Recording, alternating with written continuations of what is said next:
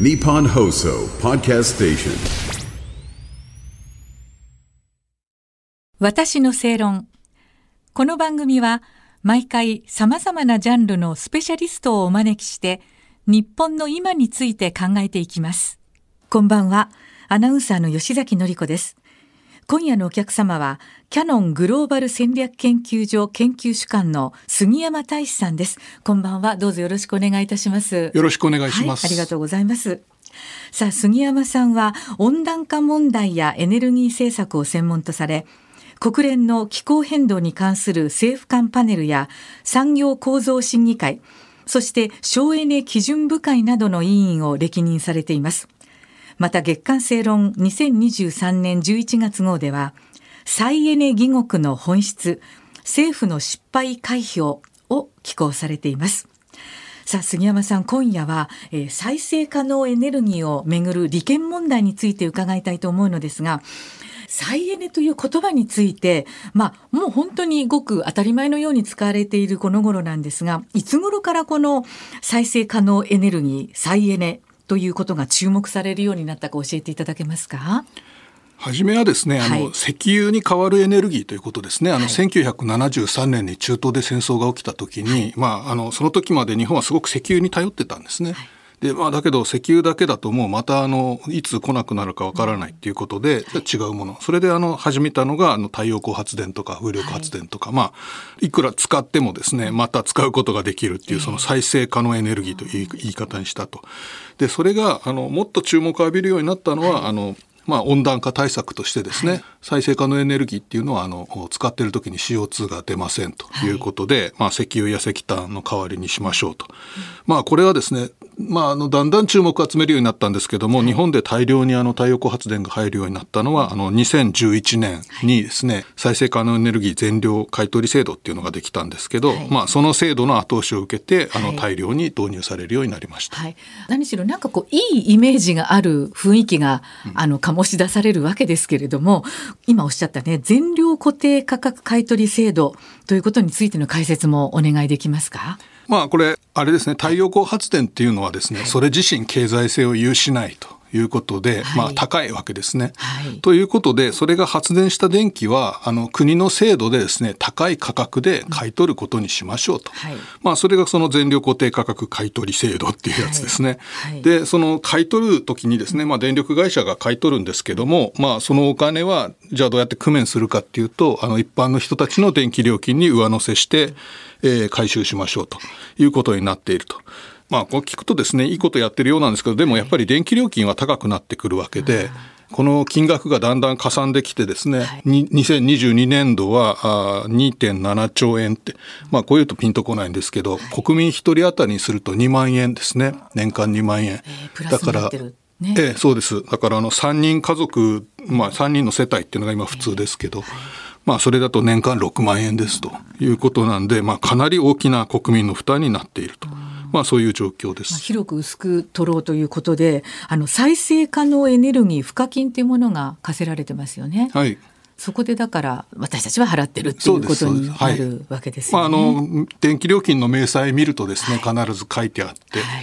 でまあそれだけだとですねそれほど効くもない、まあ、それでも年間1万円分ぐらいは普通の世帯払ってるんですけど、はいさっき年間世帯当たり6万円って言ったんですけど、まあ、1万円は家庭で払ってますと、残り5万円は実は企業が払ってるんですね。でその分皆さんの給料が減ったりあるいは物価が上がったりして、まあ、やっぱり一家庭3人世帯なら6万円ということになってます。なるほどね。あの今年の9月のことになりますけれども、洋上風力発電をめぐる受託収賄の疑いで自民党の再エネ議連の事務局長であるところの秋元正俊衆議院議員が逮捕ということになりました。この洋上風力発電、このことに注目が集まっている経緯についての解説もお願いできますか？はい、あのまあ、はい、太陽光パネルはですね、はい、あのメガソーラーとか言ってですねかなりあの広いあの農地とかあるいは山林を切り開いて作ったりしてですね、はい、まあ、それがまたいろいろ問題を起こしたんですね。あの景観に悪いですとか、はい、土砂崩れを起こしてしまうとかですね。まあそういうことで、まあちょっとあまりこれから拡大望みにくくなったと。で、新たに注目されたのが風力発電なんですけども、はい、これもあの、陸地に立てるとですね、やっぱり相当景観とか騒音の問題がありますということで、やっぱりなかなかうまくいかない。それであの、海の上ですね、洋上で風力発電をしようということに、まあ注目が集まってきたと。はいこれをですね、固定価格買取制度ではなくてですね、今度入札でですね、あの安い価格を出した人が落札するようにしましょうっていう制度にしたんですが、はい、まあその制度がですね、自社に有利になるように、秋元議員に働きかけた。で、そのために、あの、贈賄をしたんじゃないかっていう疑いがえ日本風力開発ですね、えそこの塚脇社長が贈賄をして、えそれを収賄したのが秋元議員と、まあ、そういう疑いが持たれているというわけです。なるほど。もともとは三菱商事が1回目は落札をまあ、安い値段でしたはい、そうなんですね。はい、あの、まあ、この入札の制度ができて第1回のその入札で、はい、実は三菱商事がですね、非常に予想よりも安い値段で全て落札してしまいましたね。はい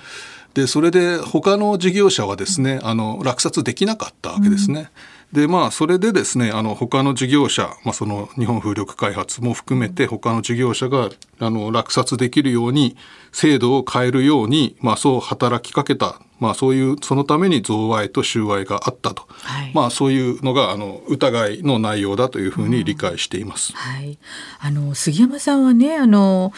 日本の再エネについて利権の構造こそ問題であるという指摘をされているんですがこれはどういうことをおっしゃっていますか？はいあの、まあ、今回の,、ね、その贈収賄の話はですね、はい、まあ、これはあのまあ、まだ起訴されただけですので、はい、あの白黒ははっきりしてないんですけども、ね。はい、ただあの小さなですねただの贈収賄の問題と片付けてしまってはいけないと私は思っていると。はい、というのはですね、このまあ再エネのその推進っていうのはどうやって進められてきたかっていうと、政治家があの動いてですね制度を作る。でその制度ではあのその再エネ事業者っていうのは非常に便益を受けるような、儲かるね、儲かるようなそういう制度になっていて、はい、そういうふうになるように働きかけたあの事業者っていうのも現にたくさんいたと思うんですね。はい、でまあもちろんそれはあの民主主義のルールの範囲内であればいいわけです。まあいいわけですけども、はい、ただまあそういう大きな構造がありますとで、その結果、あの一部の事業者が利益を得るけれども、はい、国民全体としては経済的な負担が膨らみますと。まあそういう大きな構造があったわけですね。で、今回まあそこの特にですね、あの病的な部分がその汚職事件になったんじゃないかっていう話なんですけど、まあその本当にですねその大きなこの利権の構造このままでいいのかとその一部事業者は儲かるけれども国民はあのたくさん